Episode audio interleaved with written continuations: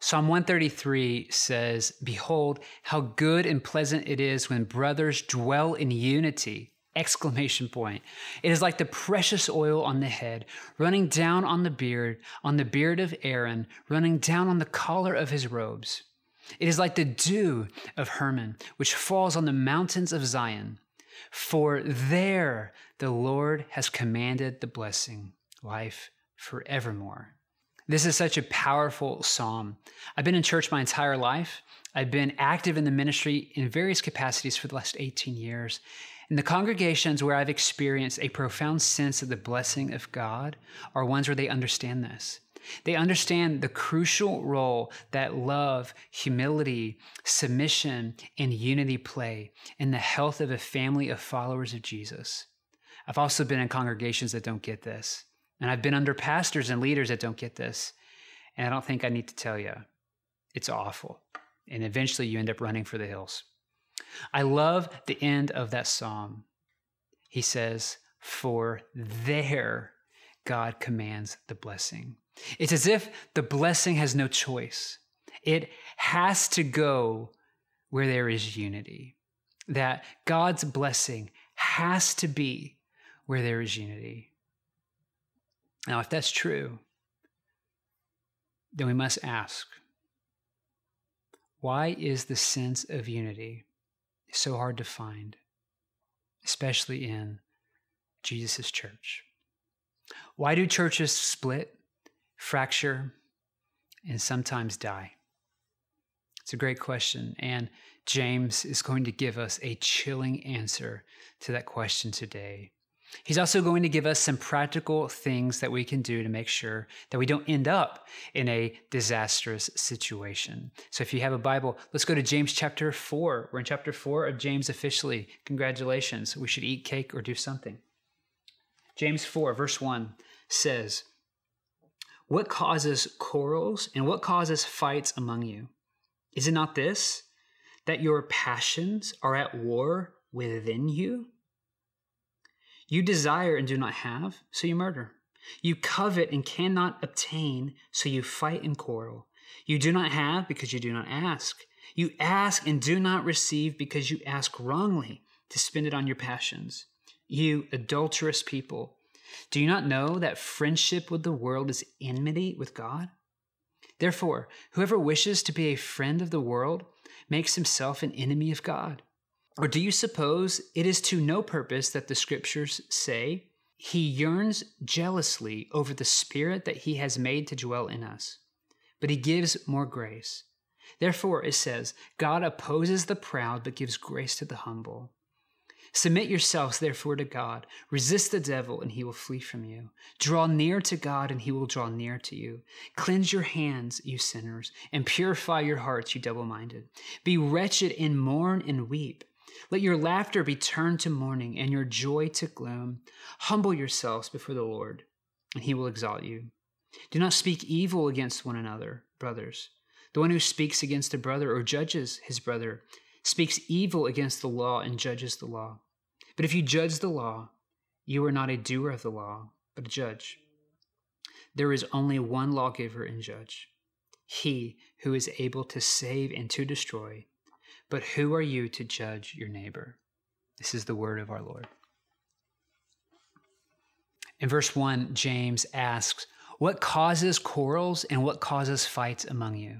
Is it not this, that your passions are at war within you. Here is James's answer to fights and divisions in the church. The cause is inside of us. The passions of our former nature, some call it the flesh. Uh, listed are several sins that break the Ten Commandments. And then we see a picture of someone praying but they're praying wrongly. They're asking, but God's saying no because they're praying wrongly. They're asking from a wrong place, uh, from a wrong motive. And so, what a challenge that is to us. It's possible to pray and ask, and sometimes when God says no to us, it's because we're praying and we're asking from the wrong place. Prayer is not getting God to do what we want primarily prayer is how God gets us to do what he wants. right? Your kingdom come, your will be done. A prayer should be an avenue in which God aligns us to Him or we align ourselves to God. Uh, prayer is uh, of many things. First, attunement and alignment.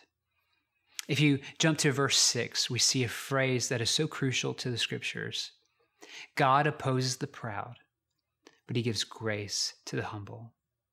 Now, if the Bible were a sponge and you were to like get a bucket and then wring the Bible like a sponge over the bucket, um, there's a couple of things that would come out because they are um, in there for, consistently from beginning to ending. But one of those things is this verse that God opposes the proud. From the very beginning to the very end, we see God coming against pride in his people and helping those who are humble, those who have humbled themselves. That is one of the key themes, um, aside from the gospel message in the scriptures. God opposes pride and arrogance, and he helps the humble. Almost any story, especially in the Old Testament, can be summarized with this lesson. Then, in true James form, we get some practical, pointed advice. Uh, verse 7 submit. That's the first thing. Submit yourself to God. Uh, submission is not being a doormat, and submission is not just going with the flow all, t- uh, all the time. Uh, submission requires surrender, uh, but it also requires for you to know who you are in Christ and be confident. Uh, when I don't submit or won't submit, whether that's to God or even other people, it's usually because I'm insecure and afraid or proud or all the above. Uh, the challenge here is the Bible speaks of the centurion many times. And uh, did you know that 100% of the time when centurions are mentioned, the Bible says they are great? There's no other type of person mentioned in the scriptures that is classified as great 100% of the time. I have a hunch why. It's because in all of those examples, centurions mention authority they understand authority, they understand chain of command, they know the crucial role that healthy submission um, plays in their life. So, as Christians, we need to understand submission. Uh, in the first place that we submit is to God. Uh, the next is uh, to resist the devil, and he will flee. Resist. Uh, guess what? And I hate to, to, to be the person to bring this to you. Life's hard. Life isn't a cakewalk. You have an enemy. And at some point in your life, you will have to toughen up. You'll have to grow some grit. You'll have to learn how to fight spiritually. We are in a war, not against flesh and blood, but against principalities that we can't see. If you don't understand that in this life with God, you will need to toughen up and grow some grit. If you think it's a cakewalk, if you think God exists just to bless you, and make your life easier, you will be toast. Resist the devil. Verse 8, third thing, draw near to God, and he will draw near to you. I love this promise. Um, wherever I feel far from God, many times it's because I've stopped drawing near to Him. I've kind of gone on cruise control. The thing about God that I love is He's a gentleman. Uh, he doesn't uh, force His way into our lives. We must ask, we must seek, we must knock he does pursue us, but I think you get the point that we also must show some intentionality and some eagerness. Uh, we don't earn the love of God, but life with God, as any relationship proves, requires effort by both parties. And so the question is well, then, how do we draw near to God? Uh, there's a lot of ways you draw near to God, but the first, um, the first thing you can do to draw near to God, James gives us here. And he says, confess your sins. Confessing your sins is a great start in drawing near to God. In fact, it's one of the reasons why we have a time of confession in our worship service almost every time, is because if you try to draw near to God without first dealing with your sin, you're going to have issues. He says, Cleanse your hands, purify your hearts. James says, Be wretched and mourn and weep. Let your laughter be turned to mourning and your joy to gloom. Is James against the joy of the Lord? No, I don't think that's what he's saying. I think what he's saying is stop laughing at your sin and take it serious. You know, we live in a culture that laughs at sin, that takes serious, that takes sin uh, to be a joke. Uh, we don't think sin is that serious. And James is saying, no, no, no. You need to um, take your sin seriously. Stop laughing, stop rejoicing over your sin. Humble yourself. In verse 10, that's the next part. Humble yourselves before the Lord, and he will exalt you.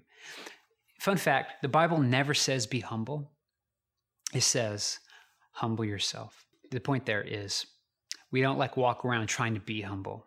We have to actively humble ourselves. We have to actively choose the lesser spot. Finally, in verse 11, he says, Do not speak evil against one another, brothers.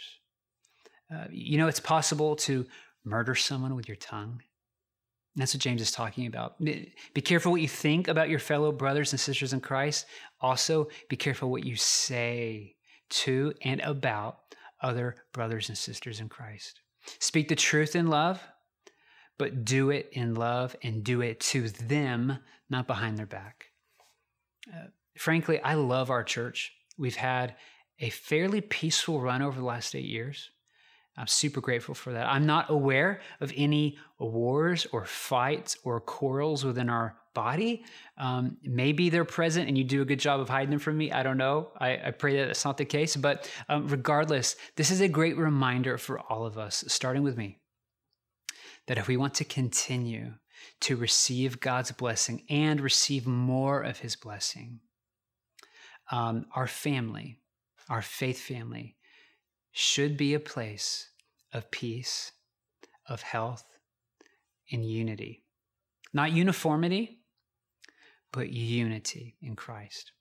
And that will only come and be maintained through, here it is, submission to God and I'd add in there mutually submitting to one another, me submitting to you, you submitting to me, us submitting to one another, no one being better than anyone else, but always submitting to one another, resisting the devil, drawing near to God and being serious and passionate about seeking Him, being quick to confess our sins and mourning over them, to always choose the way of meekness and humility instead of arrogance and pride and finally, to use our words to bless and give life to one another instead of using our words as weapons against one another.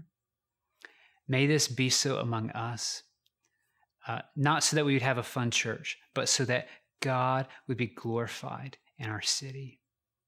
After all, Jesus said, The world will know that we belong to Him, not because of a sign or a building or a sermon or a vision statement or some grand plan to grow the church. The world will know that we belong to Jesus because of our love for one another. God, we want this to be true of us. We think that it is. We hope that it is. We want more. But I thank you over the last eight years, you have been cultivating the soil of our heart and the soil of our congregation and the soil of Midtown, San Antonio, to be a place of green pastures. And once again, Lord, we pray for you to cultivate the ground, cultivate the culture, cultivate this place to be a place of peace, to be a place of blessing, um, to not be a place where there's wars and quarrels and politics and fights and division. We thank you for that scripture in Ephesians um, that says to um, maintain the unity of the Holy Spirit. And we just we just confess, Lord, that there's nothing we can do to create unity. Uh, it is the unity of you, of the Holy Spirit. It is your unity that you author and own. And we, Lord, hear your admonition to us to simply maintain it, to not mess with it, to not break it, to value it. Lord, I ask that where there is maybe apathy towards drawing near to you, that you would stir the hearts of your people for more of you. Uh, where the, the enemy is overtaking people, God, I pray that you would um, put a an inner strength inside of them, a courage and a grit to take hold the armor of God, to stand firm, to fight back, to resist the devil in the name of Jesus by the blood of Jesus. Lord, where arrogance um, persists, even subtly, God, I pray you would um, bring in ample doses of humility and meekness within us. Lord, where there is uh, talking bad about people um, behind their backs, Lord, I pray you would do away with that and that you would put inside of us a deep love for one another. That you would make us peacemakers instead of peace breakers. God, we want our church to be a beacon of light, a city on a hill, a missionary outpost in the center of San Antonio, so that your name would be glorified, so that more people would come to know you, and so that people who already know you would be uh, matured and built up in their faith to go out and be on mission with you where you called them. Help us, God. I can't do this. We can't do this. We need your Holy Spirit to come and do this great work in us. We love you. We thank you for your church, for buying your church with your blood, warts and blemishes and all. And we thank you, Jesus, that you love your church and you love us. Help us to recognize that. Help us to love one another as you have loved us. It's in the name of the Father, Son, and Spirit we pray. Amen. Let's pray as our Lord taught us to pray saying, Our Father, who art in heaven, hallowed be thy name. Thy kingdom come, thy will be done, on earth as it is in heaven. Give us this day our daily bread. Forgive us of our trespasses, as we forgive those who trespass against us. And lead us not into temptation, but deliver us from evil. For thine is the kingdom, the power, and the glory, forever and ever. Amen.